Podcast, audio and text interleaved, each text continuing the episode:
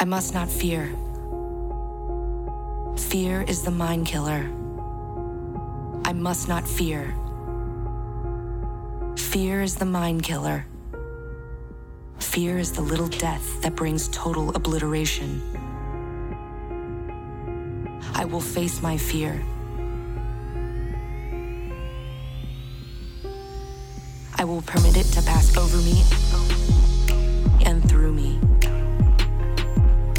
When it has gone past, I will turn the inner eye to see its path. Where the fear has gone, there will be nothing.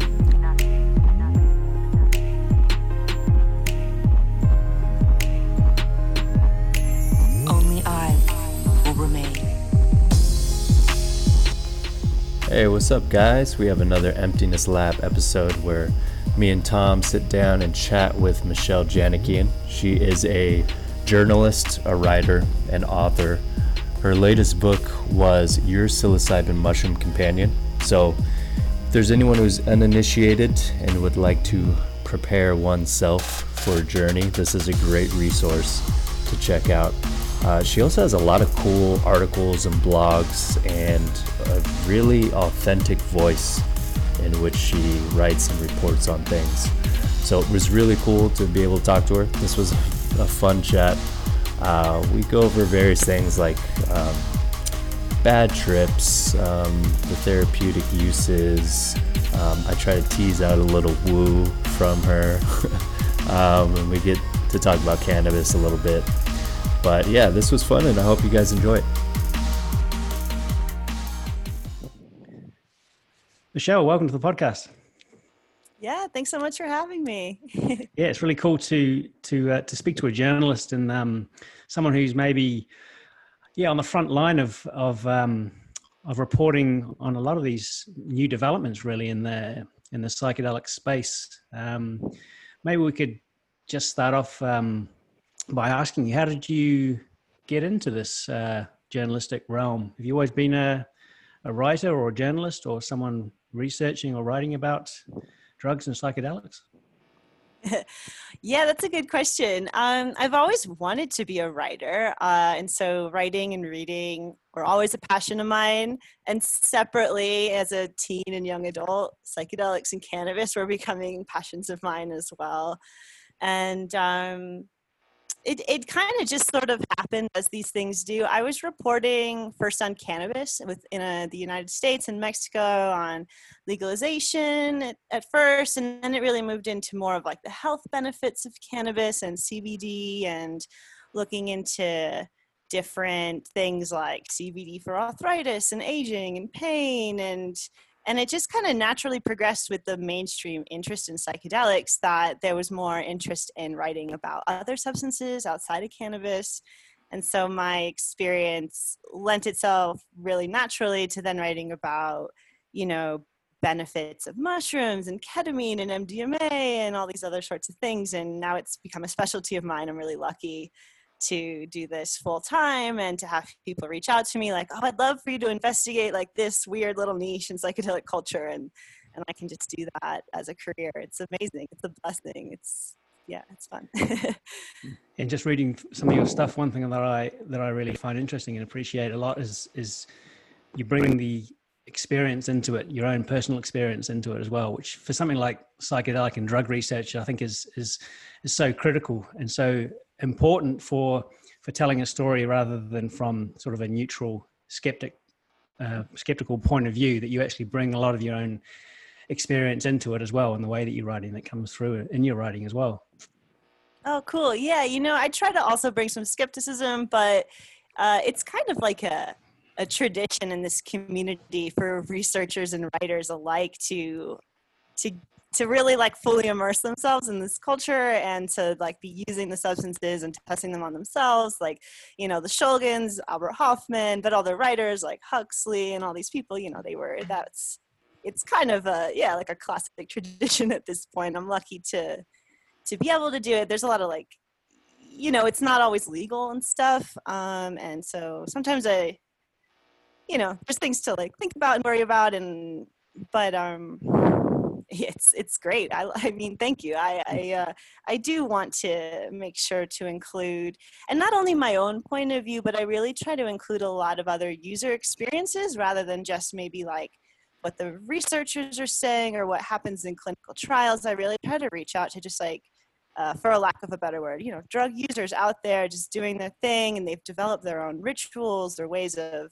you know, staying safe and to spread that knowledge and, um, and to also talk to like underground researchers, underground therapists. I'm trying to bring that a little bit more into my work because there are so many points of view to the psychedelic renaissance um, specifically and the mainstream media can kind of get just not stuck, but you know, it's most acceptable to talk to the clinical researchers, but you know, they're only doing what they're doing because of all the people that came before them. And so I want to just try to give everyone a voice when I can for sure.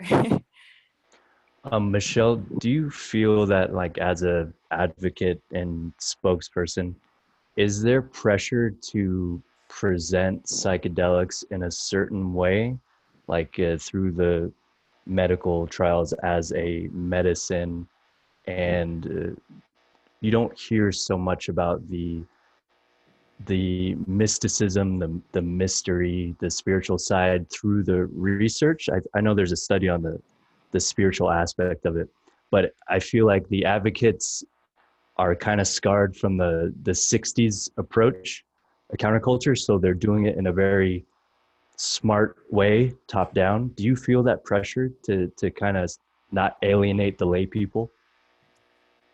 Yeah, I feel a lot of pressure. Uh, a, lot of these things, definitely. And honestly, when I was writing the book, uh, "Your Psilocybin Mushroom Companion," and you know, tripping occasionally as research, I would feel the pressure a lot, like when I would come out of a journey or like in a journey, because I felt the pressure of the scientific community, A, to not like be too reckless and controversial and to be in, you know, people in the scientific community can sometimes they think I'm a little dangerous because they think that maybe I'm um, encouraging people to do drugs. And I'm not. Like, I am just a youngish person who's grown up in this world where everyone is is that I know have already been using these things and sometimes in dangerous ways. And so I just really want to keep people safe. I realize they're already doing it and like how can we give people tools to do this more safely is like a huge part of my mission. But I have to be so careful with how I say things and then people think I'm not being careful and sometimes and it's a lot of pressure actually. Yeah, like but the the pressure to to speak to lay people is the one that I'm like the most passionate about, I think, and to like to really connect and resonate with the because the readers are going to be like just psychonauts or people that are curious or people that tried this a few years ago or back in college and they're like wait maybe there's still a place for mushrooms in my life in my 50s or my 60s or something like that and and i really i'm really speaking to those people. The medical community is great and they're my experts sometimes and they're doing so much and it's it's not a binary it's not us versus them but i really um i try to take the pressure from the just the normal people out there using that want to do so better or safely as like my main motivator because yeah i mean they're they're the people. That's what i'm speaking for yeah. I'm not a researcher yeah. right? Like i only have an undergrad degree. I'm not like you know so anyway. Yeah, i think there's definitely a but Michelle, I, I just like to sorry do you I, I just want to say uh, the voice you have though i i love it. I was actually getting i got like a little emotional reading uh, your blog about your um, retreat you went on and how vulnerable you were reporting your true feelings about how you had this like imposter syndrome and were questioning yourself. I mean i think you're doing it the right way. It was just raw truth uh, of experience and that was a beautiful journey. Um, reading that blog people should check it out. I think it was in playboy yeah, it was an article in Playboy. It was in a print issue, the pleasure issue last year, but it's also up on the website. And yeah, yeah, thank you. That means a lot. I'm going to start tearing up. That was a hard one to both write and just experience, but uh thanks. Yeah.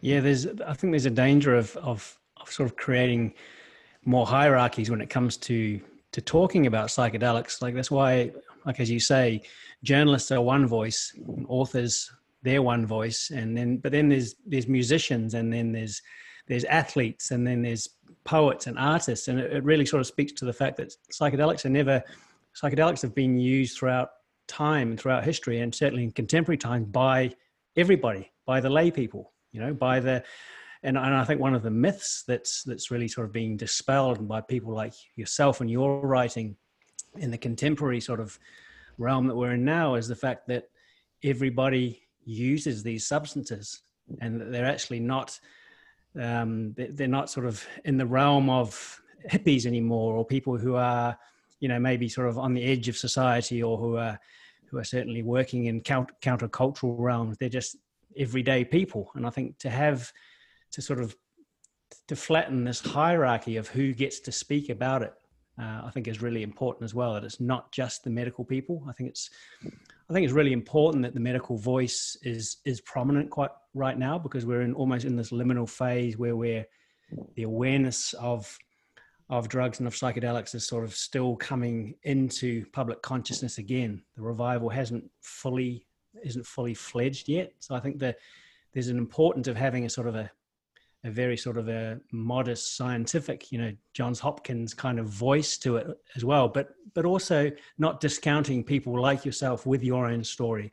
And and and certainly a lot of the work that that dj and i do as well is is provide a voice for for guys who are interested in exploring these things and who are struggling with certain issues of being a guy in contemporary society and using it for physical uh, exploration and so on and so forth yeah, and that's really cool. I think the work you guys are doing is really cool because there needs to be like a psychedelics and cannabis can almost be a really feminine thing just because they make you really in touch with your emotions and reflective and and we can just view that culturally as feminine even though like that binary is totally BS and like whatever but like just having a, a more thoughtful male perspective is is so important right now for anything um, and i think that's it's really cool and what I, I also wanted to speak to like this everyone uses idea because that's one of the most it was one of the most exciting things about reporting on cannabis like four or five years ago uh, was being able to highlight these voices that are using cannabis that are not your typical stoner, right? It's not like some Bill and Ted skateboarding teenager, like whatever, like weird stigma or stereotype that we all still kind of have around cannabis and psychedelic users, like, or just drug users in general, like, that they're these kind of like lazy dropout people in culture and that that's why they're illegal because it's inherently wrong and makes you like a bad person or something but what we're finding with cannabis and psychedelics is it's like can be so much the opposite of that. It can really like make people more engaged in their own wellness, in their communities, in their families, um, more balanced emotionally, more able to be reflective on when their emotions are out of balance and things like that and and how there's such like a social conscious too to the psychedelic experience where you realize like this behavior of mine affects the people around me in a negative way and then you come out of the trip wanting to change that and and there's just like so much and people so like with cannabis too it was like a fun thing to to report on like you know grandma's using cannabis for arthritis or just like all these different really productive members of society that you wouldn't normally associate with a drug user uh, that you know smokes weed after work. And it's like oh yeah you, it's not an either or. You're not a drug user or a productive member of society.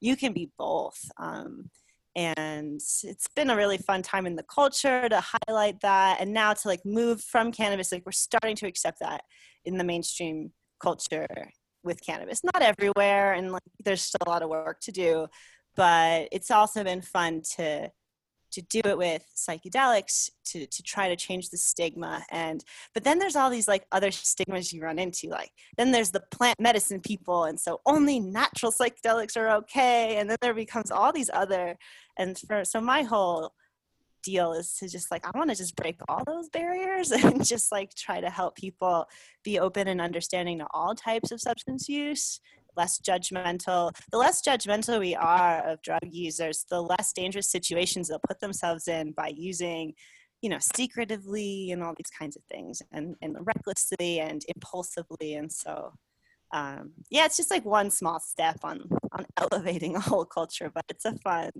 and really meaningful work to um, to be a big part of. So, yeah. yeah, it's like who who are we to uh, tell people these chemicals are more sacred uh, than others, or you can only alter your consciousness in this certain way.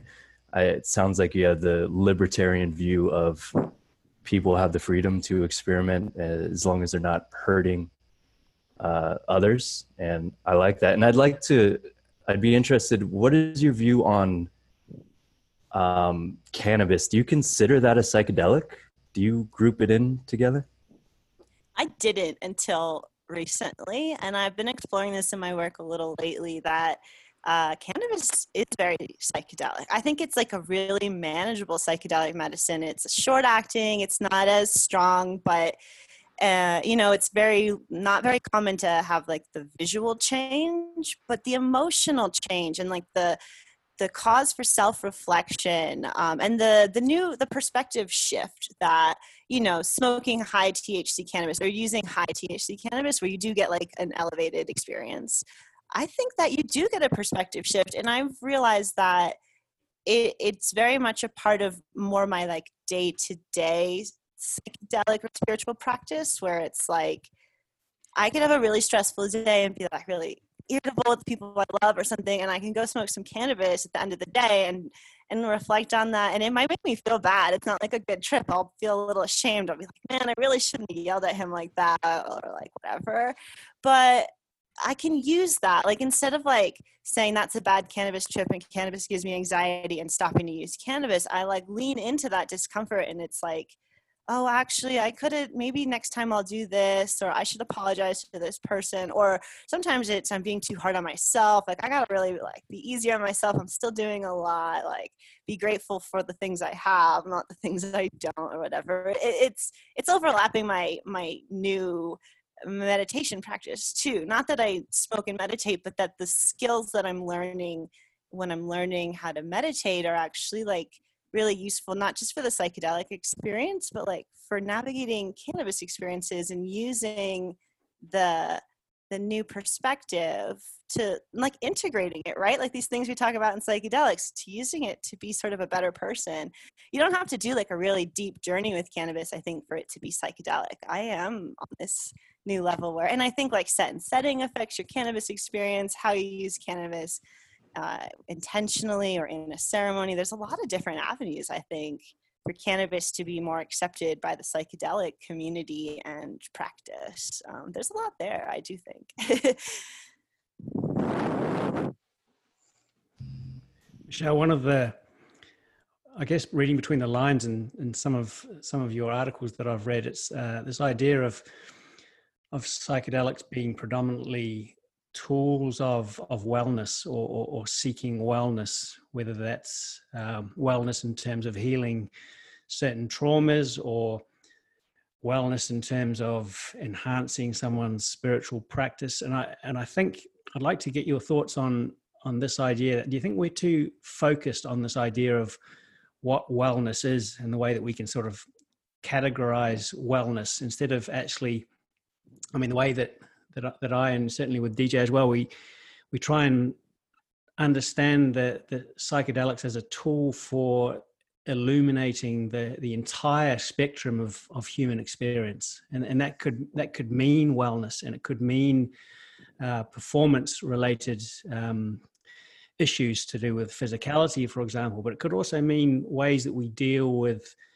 you know tougher parts of our of our past or our shadow side or, or certain certain grief that's been unresolved or un, uh, unmet in our in our past. So so i'd like to get your your thoughts on the way that do you think in a way that we could language is a really important thing like when we're talking about psychedelics i think. And and i think for people who are maybe new to this realm or, or who are interested in, in pursuing this this that maybe uh, not to have too many expectations rather than just sort of have a, an idea of looking at psychedelics as this sort of open source of of of consciousness expansion. Yeah, do you have any thoughts on that?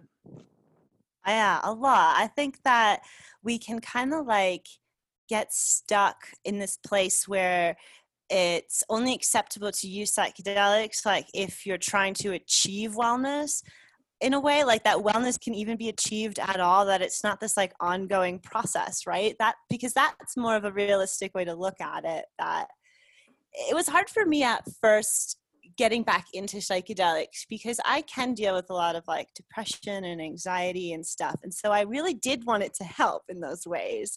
But I think when we make that the goal that you know i'm going to take mushrooms um, this like big ass dose and afterwards i'm going to be totally healed and a better person and i think that's the wrong way to go about it because i think that people come out of a trip and a lot of shadow stuff comes up and they don't know what to do with it and it's like challenging or you know they're not totally you know their social anxiety isn't gone or their depression's still there and it can i think that can make people feel worse coming out of psychedelic experiences like when you because i have a lot of i'm just trying to um because you just you when you have too many expectations you can make yourself feel bad uh, even worse unintentionally and it's a big um, kind of psychedelic navigation skill that they've been talking about since the 60s like timothy leary talks about this that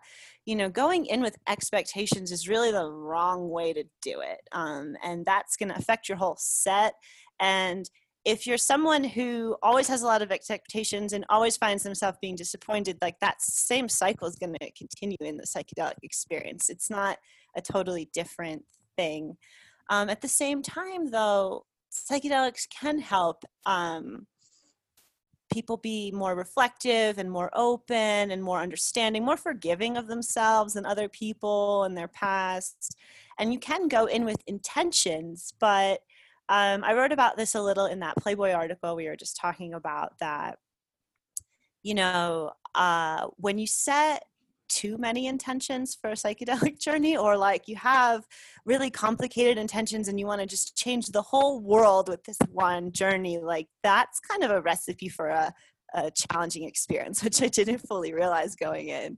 And it was like oh you know i'm gonna do all these things the next day. And it's like ah oh, it's just so much bigger and harder and more work than that.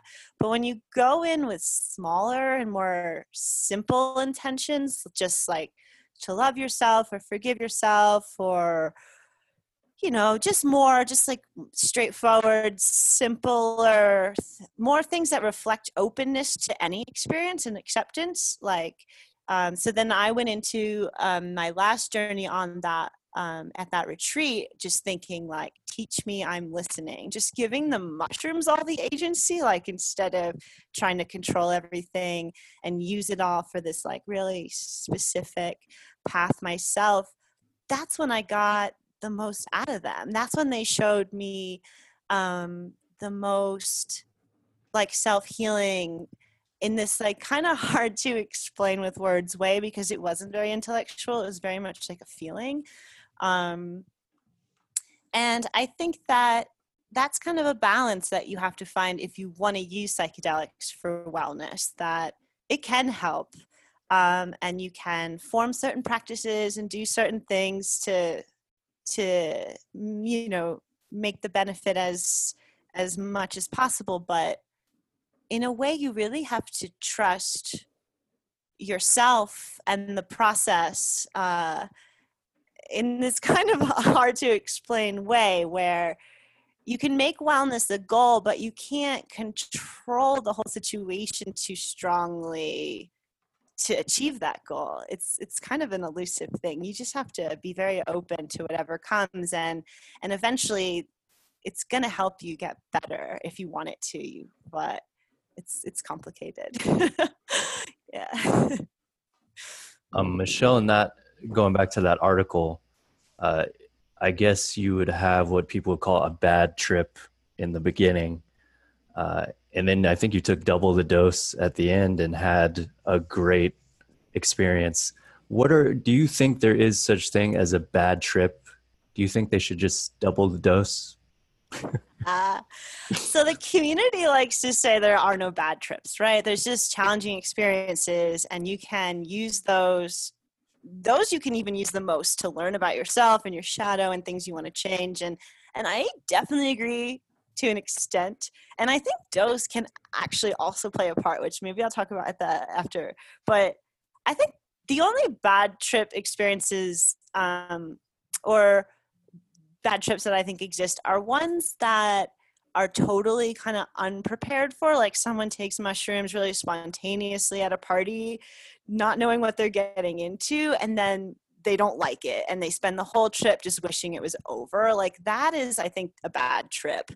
Um, and you can you can get into that you can have a challenging experience when you prepare for everything really well and like i was in a ceremony and all these things and i still had a really challenging like wasn't all bliss you know type experience but i did get a lot of lessons and stuff from it as well. Um I, so i think bad trips are i think it just speaks to how important preparation is and knowing what you're getting into in the psychedelic experience and and most people i think do take that pretty seriously because it has been like community wisdom for a while now to you know do your homework read a little bit about the experience pick the dose test your substances these things are pretty getting normalized in the community but I mean, yeah, challenging trips definitely still happen, and you really just got to go with it. It's hard. But you got to just like release to it, and it can still teach you a lot. But you know, dose is a funny thing with mushrooms specifically because I do kind of feel like on lower doses of mushrooms, I can have more challenging experiences than higher ones sometimes. Um, not going too high, but like sometimes in the 1.5 to 2.5 range of mushrooms of like strong psilocybin mushrooms, like it can kind of just keep me in this like shadowy place where I'm like kind of just stuck in the swamp of all my negativity where like you go above three, four grams, like, but still maybe less than five around there. And it can kind of like elevate me above my problems to this place of like, oh, silly human, like, what were you so worried about? I don't know. It might just be my mindset and stuff too. I don't know. But I have heard from other people that sometimes lower doses are more intellectual, you know, and you can kind of get um, stuck intellectualizing things a little, and that can lead to some anxiety for some folks, where higher doses can be just less intellectual and more in the body and it can be a little more blissful but it really everyone's different so it's hard to tell someone oh just take four grams and it'll be fine because that's just not how it works right? Like so but for me yeah i am starting to but you know and then every mushroom's different and stuff too so you get really used to one batch and then you get a new batch and it's totally different so it's hard but there's definitely something there um, yeah, I've had that to figure out more. That, and I was thinking like maybe it's the the default mode network is still somewhat on, and the ego, and and you can get in those uh, thought rationale loops.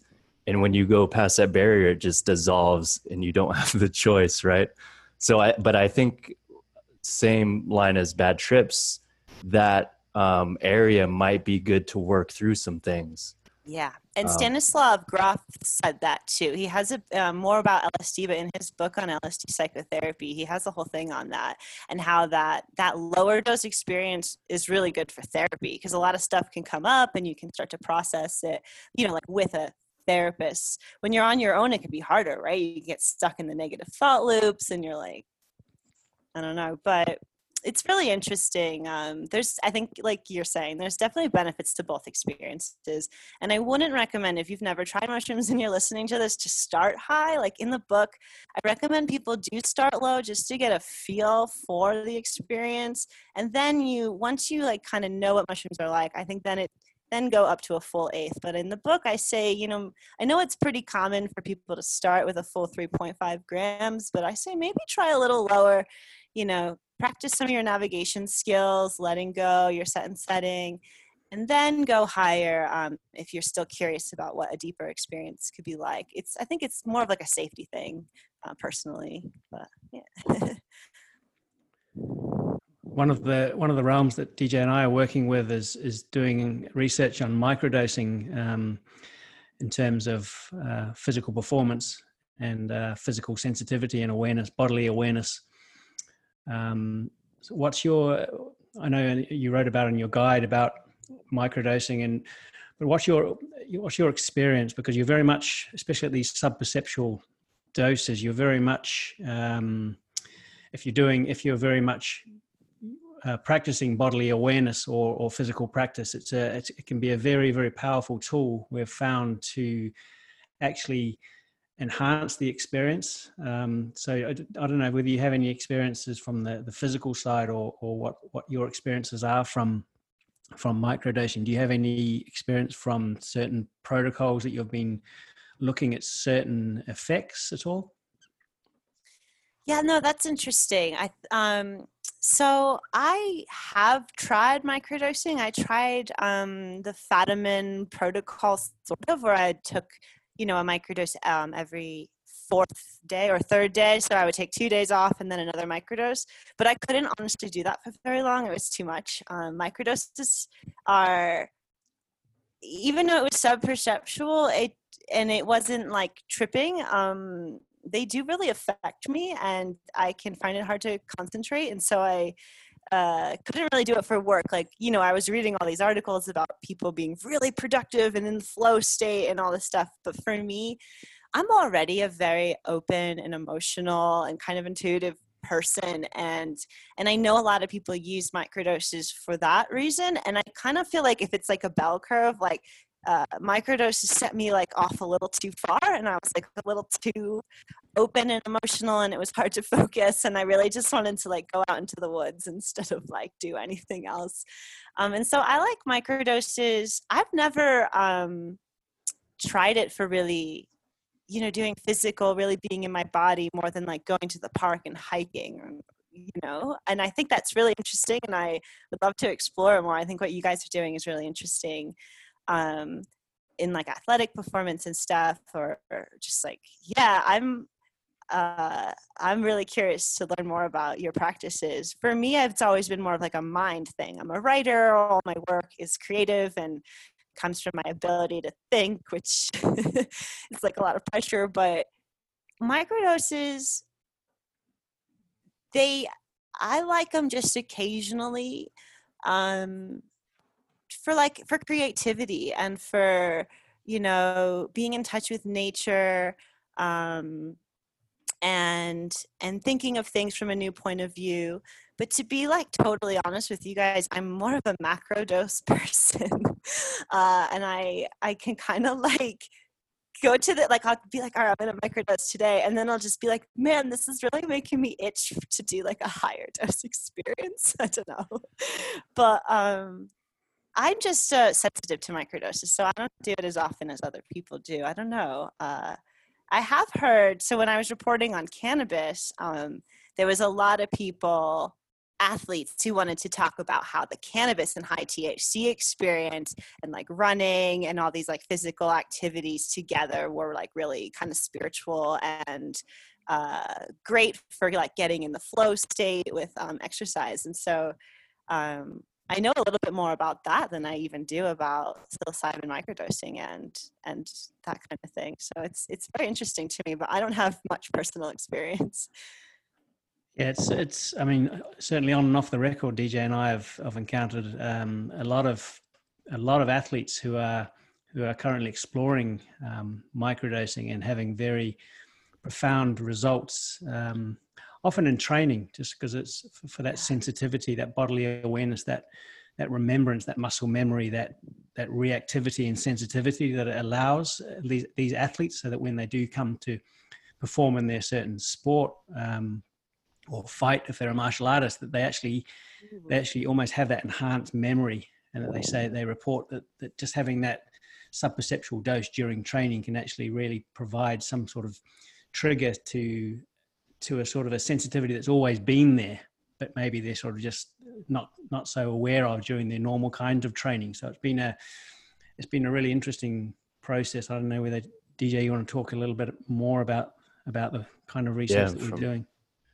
uh, what we've heard from professional athletes, a lot of them in martial arts fighting, is pattern recognition and just reading the other person and quickly integrating it.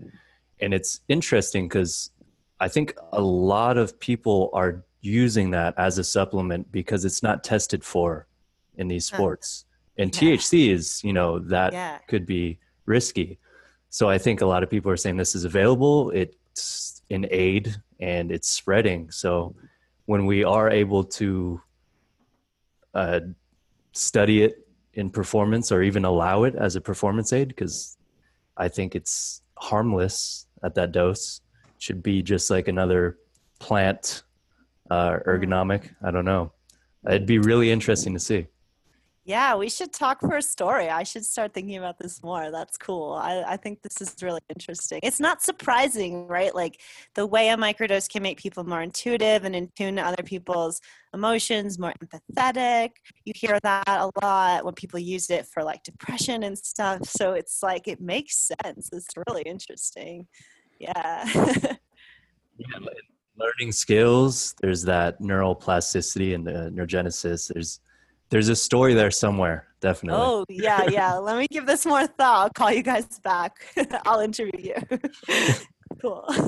yeah i mean the, the bodily the body certainly has like potential to be more flexible and not just a flexibility realm as well like just flexible in terms of the decision making um, process especially in high performance sport um, or even for sport or even for non-sports like even for for example yoga or or something that involves a lot of breath control and just that sensitivity as well so it's um it's an interesting Hmm. realm and it's a very understudied realm which is why um, dj and i are so yeah excited about you know the work that we're doing and the people that we're we're working with and um, just to be able to combine it with you know to add physicality to to the spiritual to the the mystic side to the the the, the healing side. The you know there's so many different elements that psych- psychedelics can sort of they can act in this non-specific way but they can act in ways that enhance so much of what's there or so much of what we're missing. Um, and i think uh, it's a it's an interesting realm and yeah it'd be cool to, to talk more about that yeah Yeah, for sure. Yeah, they're very collaborative, these plants, like cannabis and mushrooms. They very much want to meet you halfway to where you're at and like to help you get to that next level. And I think that's one of the best things about them. There are going to be so many more applications. I think that in the mainstream culture, like right now with the mental health crisis and you know the opioid crisis and stuff there's a lot of focus on psychedelics for mental health um, but there's like so many other avenues that I think are so worthy of exploring. And and mental health is really at the base. Like if it's a pyramid, mental health's always there, and everything else kind of works off of it. You know, like so. Um, there's a lot. There's a lot of interesting stuff. Um, yeah, I look forward to it as well. yeah about one of the more practical uses i personally had a, a opiate addiction when i was younger um, and i had a large my first psilocybin experience i wouldn't say it like cured me of it but it was the start of the the thread that i kind of pulled myself out with it just it showed me um, a reality of what could be and kind of gave me the strength um, and I know you had some issues with um, drug addiction in the past, I believe. Could you talk about how psychedelics was a tool or, or little helper uh, in that scenario and how you see it being used for clinical therapeutic uses in the future? Yeah. Yeah. So my journey also isn't as, it's not as black and white as like one mushroom journey cured my opioid abuse problem. But um, I think that, um, I mean, they can definitely help and and there is research into this um, this is one of the the fields that people are looking into because the psychedelic experience can really help you look at your life from a new point of view and yourself and your behaviors and um, and a lot of people come out of it realizing things that are like actually poisoning them or holding them back um, for me lately my psychedelic experience has been showing me that my anxiety is actually the main thing that's holding me back that like when I avoid social situations and certain things, I guess it's easier to just maybe go smoke weed and watch Netflix than to like go do a podcast or like whatever it is. Um, that that I'm actually hurting myself and holding myself back, and I'm the main thing that is holding myself back. Like there's no one else. There's no like yeah, there's some circumstances and stuff I've endured like that makes my journey uh, different or harder or easier than someone else's, but like I think one of the main things psychedelics tell us is that, like, essentially everything is in our control. It can be a really hard thing to accept, but like, every like our we have so much more agency than we give ourselves credit for. And one of the main lessons that I keep getting because I often get the same lessons in many different journeys is that like everything is a is a choice in my life. Like I'm constantly making choices and I cannot take responsibility for my choices. It's a very easy human thing to be like, oh, I, had, I didn't have a choice. I had to do it. But like actually like everything we do is in our control and and and that includes my anxiety that includes my depression the way i can abuse certain substances or whatever i'm doing that's not super healthy like that's all my doing um, the way i can feel isolated like that's my doing i'm staying home instead of going out like all these things like that's not the culture right now it's a weird one but before the epidemic i was still staying home so much because it was easier and i should have been going out more and engaging the community because that is when i feel the most fulfilled and but it's exciting and it's overwhelming and it's like oh. so I think that when the psychedelic experience, it, it, can teach us these really kind of root things, and that can help people with addiction, that can help people with um, eating disorders, it can help people with depression, um, or it can help people without these clinical things that are still struggling with stuff. You know, we always talk about it clinically, but like you cannot have clinical anxiety and still stress about something too much, and and um, psychedelics can help you see that and take a step back and be like, well, maybe what if I tried this instead? And um, yeah, no, it's a complicated one um, for sure. I think also with addiction, especially, and eating disorders and and other similar things, is like there's a lot of a lot of those have their root in trauma and and psychedelics it's pretty well known um, can really help people process their trauma and and not let it be projected and control their lives um, so much and i think that's a big part of what psychedelics teach us and psychedelic therapy is trying to show is that um, we can break these cycles whether it's addiction or whatever um, or you know that are rooted in childhood trauma or you know just just being ashamed as a child over certain things and stuff that um, we can actually go in and start to to heal those things and move on instead of letting them control our behavior and our reactions to things. And it's really powerful. It's hard work. You have to really be open to viewing all that painful stuff in the back of your mind but it's it can be really worth it. Um, and certain people will need more you know professional support because their stuff might be harder but but psychedelics are really i mean another big lesson that they love to teach us is that we have that power within ourselves to to to heal ourselves essentially and to make new choices and to make better choices i guess in a way the ones that benefit us more. And it's just it's just really it's a lifelong journey. I feel like i'm very much in act one of my healing journey. It can be hard to talk about. I it'll be fun to talk about in 20 years when more has happened but uh yeah I think that I think that's really well said. That's that's that agency of choice again, and I think that's that's one of the the big uh, differences or the big um, advantages with psychedelics over some of these more common prescription medicines that they don't they, they don't really allow us this agency of choice and see that that in fact we have the the power to face these traumas and face these attachments ourselves and there's no there's no golden pill in what we're doing but we're we're almost we're almost given this open window and this opportunity to see what it is that we need to do ourselves. And then from that if we can sort of work you know again with uh, with with good integration practices which which i'd like to ask you about in, in a sec um, that we can actually take a little more a little more control over the choices that we have in in our own lives as a, as opposed to sort of seeking this this panacea if you like of of of healing in in you know in a in a few grams of mushrooms. But one of the i'd like to talk to you in your book. Um, it was a really interesting part about integration. Of course integration is such a such an important part of the of the psychedelic process. Maybe even maybe maybe it is the psychedelic process. You know we have this ecstatic experience and we get all of these downloads and we we're presented with all these leaks in our conscious awareness. And then suddenly we're left flat the next day thinking oh shit what now? So so i think maybe i could ask you what what what can we expect of a psychedelic journey like do we do we do we have to have expectations of, of, of what it is or is it is it really important to have certain people or setups around us that can help us kind of uh, navigate this space of, of, of, uncertainty after the psychedelic experience? Hmm.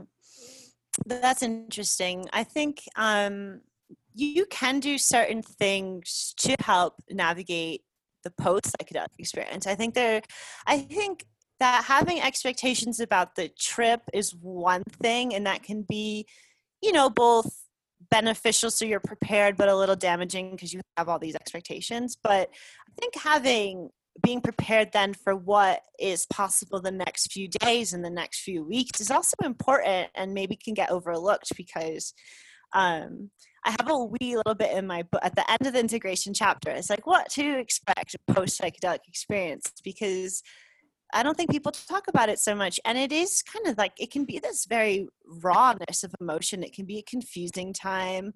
Um, you hear a lot about afterglow in the media, and like Michael Pollan talked a lot about it in his book, How to Change Your Mind.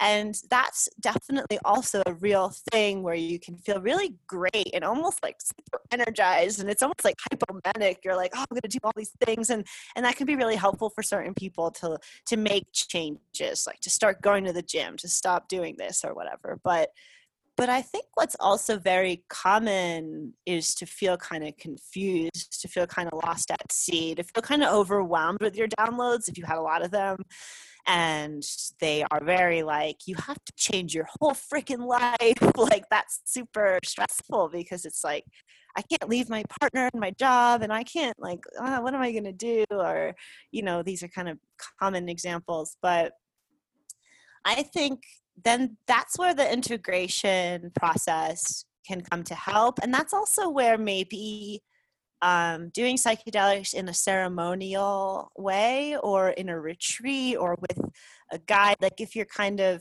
afraid that you're going to feel kind of lost at sea, then maybe you want to seek out some extra support um, because extra support not only for the journey, like some kind of trip sitter, is is a good way to reduce harm but to have support in place for the next that week after that month after the day after uh, it can be a confusing time and it can also be a time where you really need to to do a lot of reflection get in touch with yourself and so there's all these practices that we recommend in the community like yoga meditation if you had a practice um, journaling you know maybe going to a group and sharing these kinds of things can help you feel a little less alone and confused, just talking about it at all and finding community to talk about your experience. If you don't have any access to that, which now it's all online, so there's no excuse. There's all these like virtual integration circles, but also just like I think people find a lot of um, support in reading other people's trip reports, going through Erowid vaults, this kind of thing can really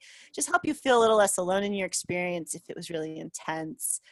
But it's going to take a lot of just kind of mining through and maybe some journaling and processing just reflecting. I think going out into nature and walking and reflecting can help people a lot on which one of these lessons needs to be enacted right now what needs to be done what can not what can wait but like what's going to be a longer process. How do you hold more patience and compassion for yourself in this process? And I think a big part of it is just yeah, knowing it can be a little weird and hairy those next few days, so you're not um, you know, expecting an afterglow and getting a depression and being like, what's wrong with me? Oh no, like I'm even more damaged than I thought. Psychedelics don't even work on me right. Like I just feel like there's all these possible ways to make people feel even worse and to just to also be, I suppose, like um, how we tell people to be open to the psychedelic experience, no matter what it is, just got to accept you got to be open i think to the post psychedelic experience and to like all of life experiences and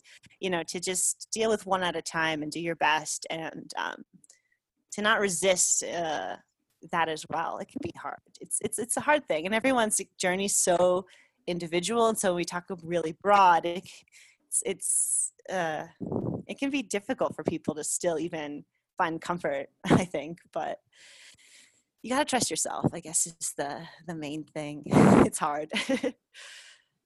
Yeah i certainly i certainly recall um, after my first ayahuasca retreat coming back and and just feeling completely empty and just completely shattered and completely disillusioned and and and sort of wondering why um, my my sort of new revelations, if you like, couldn't sort of fit back into this reality that I was uh, entering back in, and, and, I was completely unprepared for this whole uh, integration phase. And you know, I learned mm. subsequently to that the preparation post um, post retreat is is just as important, if not more, than than your preparation prior to it to to an experience anyway. And so it's so I've certainly learned to surround myself with um, yeah with good people with nature and, and really develop my own practices my own personal practices of of listening finding compassion finding peace in silence and solitude and and and you know writing which i of course is my main practice. But uh but yeah i, I really like that part and that,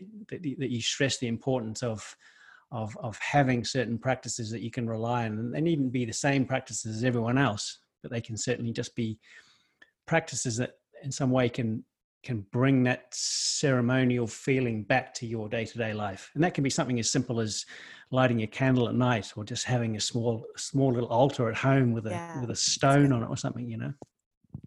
Definitely definitely. I think an altar is a good one. Yeah.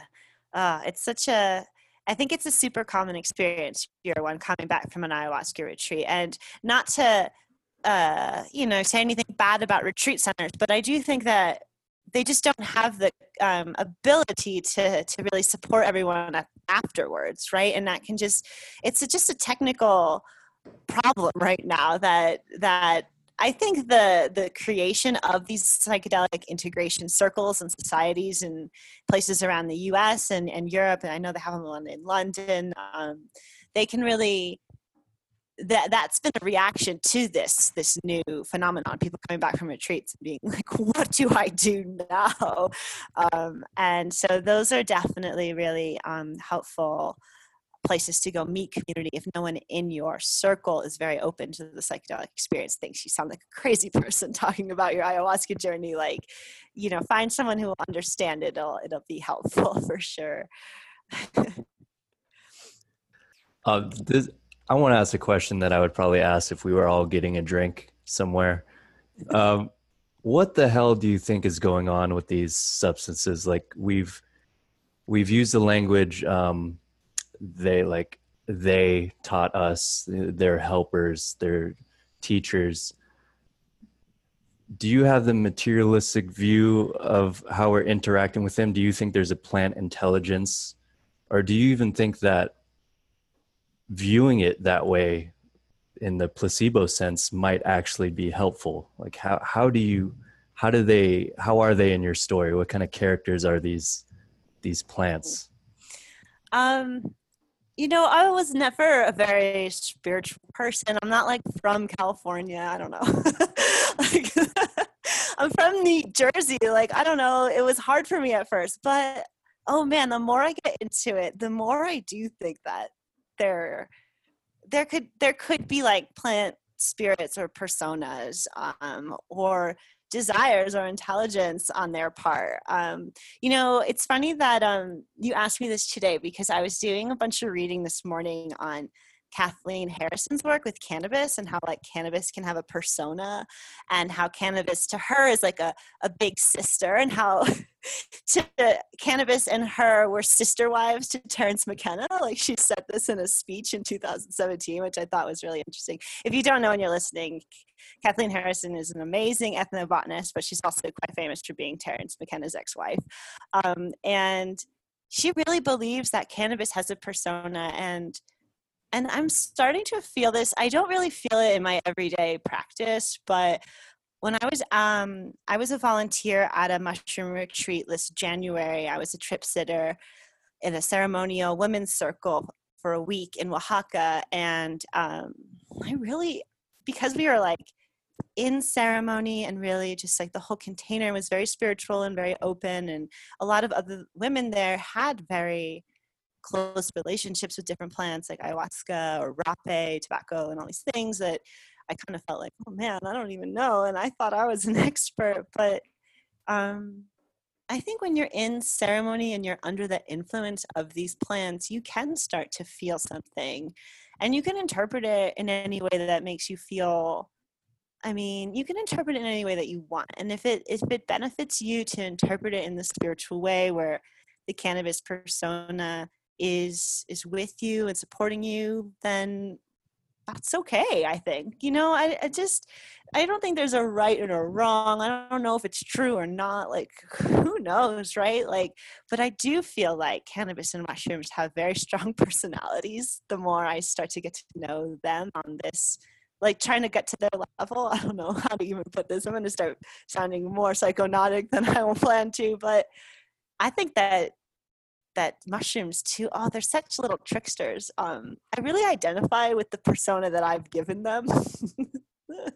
And and they are kind of misfit seekers and there's something really kind of beautiful and fun and something i really um really attached to with that that i don't know if i'm putting the persona on them or they're giving me the persona it's hard to tell but i think that that's part of having a spiritual practice with these plants.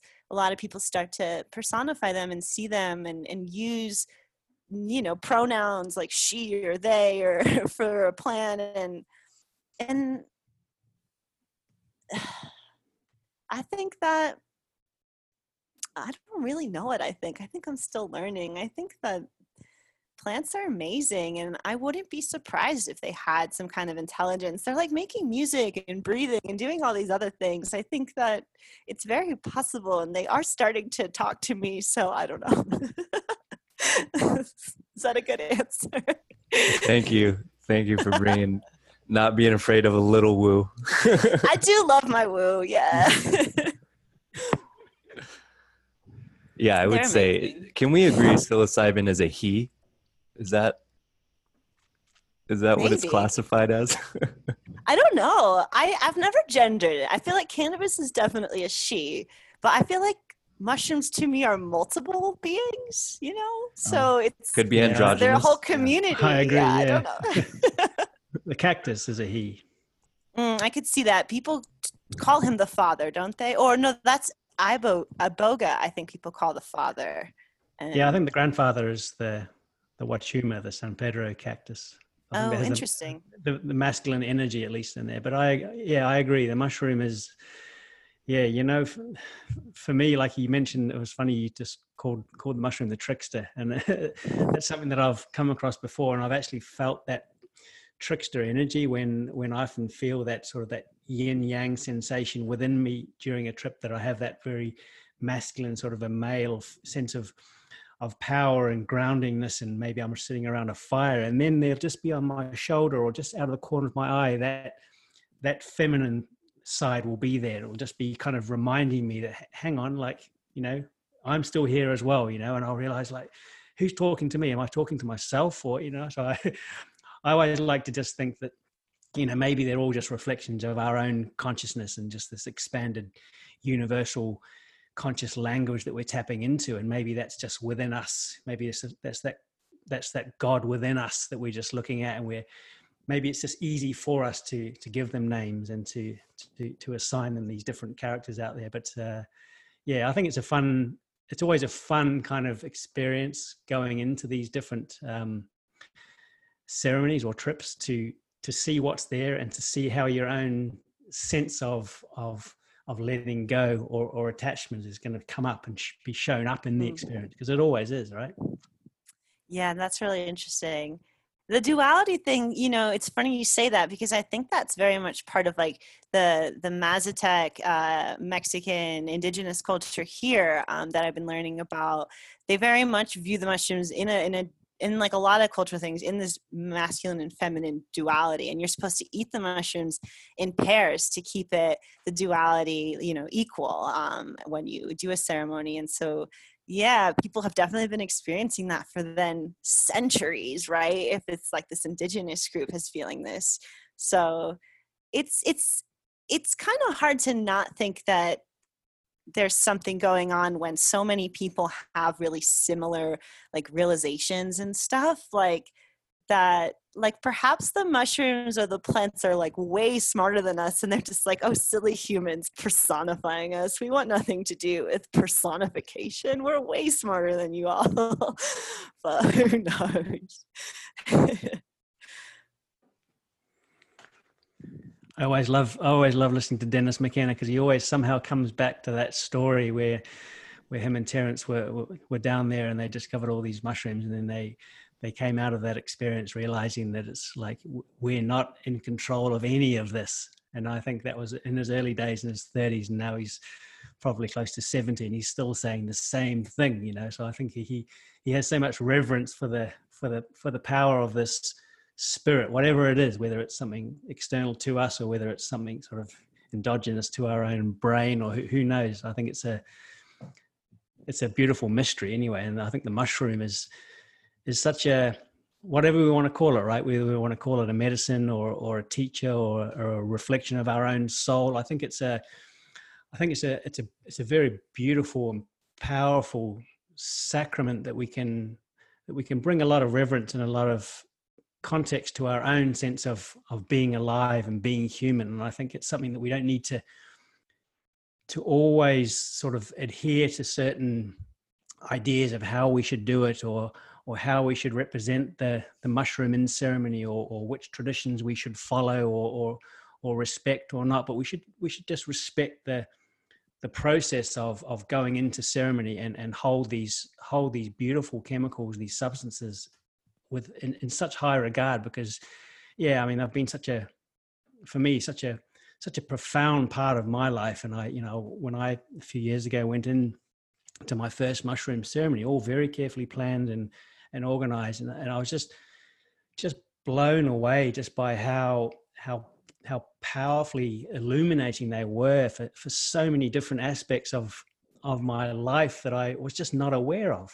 And then and and then from there it's it's always it's always been such an important part of the process for me to to hold these um, these little teachers in, in such high regard and not to disrespect them. And and I think yeah, I think your book is a really good representation for people who are maybe maybe new to this or even people that want this as a good reference guide is is approach these things carefully you know sure have fun with them um, approach them with intention to heal or to to to illuminate our conscious awareness or creativity but but but take it seriously yeah yeah yeah that was like if people take nothing more from the book, I was hoping they would take that. So excellent. but, you know, um, oh, I wanted to say something else to that, um, but now I'm forgetting. Um, oh, that, you know, it's so incredible that there are like over 150 different species of psilocybin containing mushrooms around the world that's always that these that that experience lives in a plant in the woods is like it just always blows my mind. It's so beautiful. It's this planet is so amazing. Um, and there's just that there are so many and they're like in every continent basically um, it's a really beautiful thing there's there can't not be some kind of reason for that um, and like yeah i keep thinking about I, was, I just listened to this kathleen harrison talk about cannabis spirituality and she kept asking like who is cannabis and, and why is it here now? And this was in 2017. And and now I keep thinking now that psychedelics and mushrooms are are becoming such a bigger thing. It's like, who are the mushrooms and, and what are they doing here right now? It can't just be a coincidence, this like crazy time in our culture and and the resurgence of mushroom use. It's like gotta there's I don't know, there's something there for sure.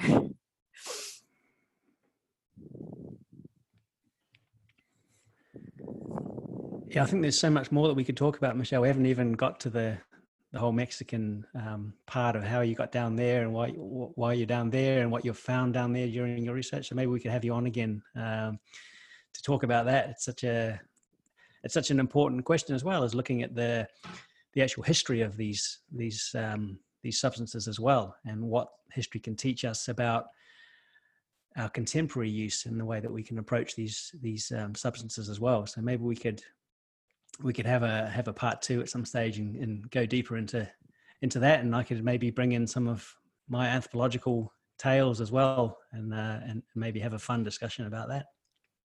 Yeah, everyone stay tuned for part two. I'm definitely down. Part this two. fun. this has been really fun, you guys. I'm having a good time. This is um, I really appreciate you having me on the show. It's great.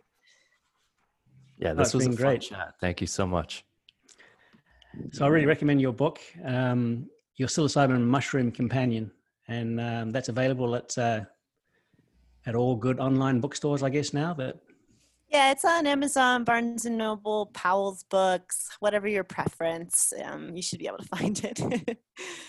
and your latest writings, uh, we can find them on your Instagram feed or Twitter? Yeah, I'm I'm pretty active on Instagram at michelle.janikian. And I do have a website too, michellejanikian.com, where I try to keep updated with my work and the podcast, reviews of the book, that kind of thing. So, yeah. and can you give us a wee sneaky clue into what you're currently writing about? Ooh, um, I'm just finishing this really epic and kind of controversial article on um, psychedelics and bipolar disorder, and that'll come out soon on Psychedelics Today. So look out for that. I've been working on this one for a long time, and um, I'm excited for it to hit the world because there's a lot of, I think, a lot of new ideas in there that um, I'm really nervous about. So yeah, stay tuned. Yeah, we've got to share ideas. I think it was Terence that once said that that's the that's the thing that's lacking in, in, in modern society is people is people being afraid to come back to go out on these adventures and these journeys and come back with ideas. So I think it's really nice to to have your voice out there, uh, you know, and uh, and to be sharing your experiences and your ideas. And, uh, and yeah, it was really nice to to have a chat. Thanks yes, super kind. Yeah, thank you so much.